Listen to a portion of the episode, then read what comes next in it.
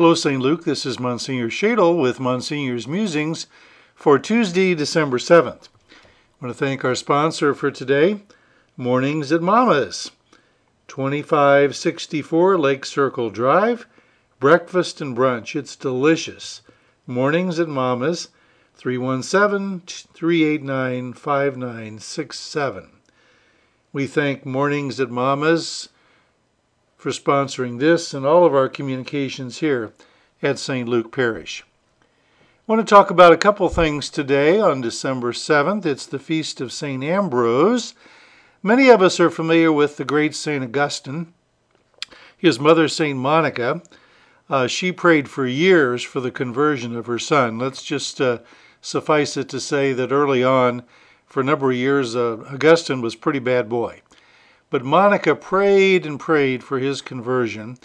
And St. Ambrose, whose feast we celebrate today, was the instrument God used to answer her prayers. Somehow or another, the bishop, St. Ambrose, met up with the young Augustine, and they began talking and had many deep talks, and he's responsible for the conversion of the great St. Augustine, who became a great bishop, preacher, and teacher in the church. So today is the feast of St. Ambrose. Also today is Pearl Harbor Day. We'll never forget that day. It's exactly 80 years ago.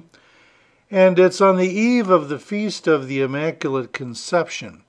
Now, the Immaculate Conception is the patroness of the United States.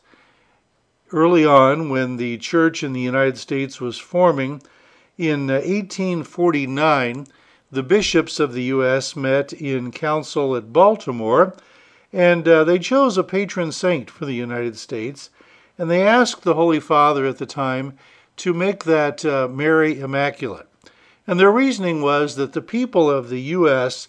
were pretty familiar with devotion to Our Lady. For one thing, they said, Christopher Columbus, when he came to America, you know, he had three ships, the Niña, the Pinta, and the Santa Maria de Concepcion.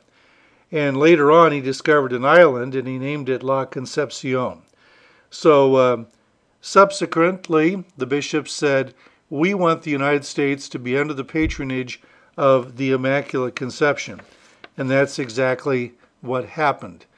And she became the patroness of the United States.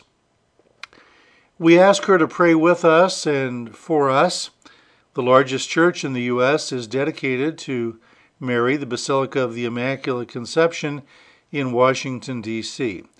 Now back to Pearl Harbor, 80 years ago today, our nation was under siege from without. Enemy forces attacked what belonged to the United States at Pearl Harbor.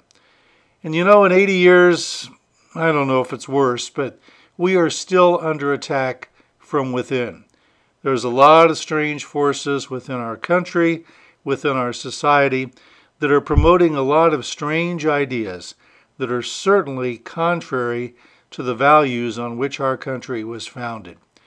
And we're not going to have peace and unity until we discover that we are indeed one nation under God, with liberty and justice for all.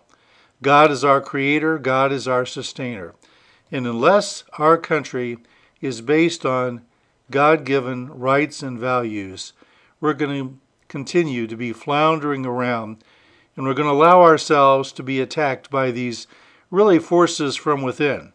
And like Pearl Harbor, that was forces from without, but these are forces within.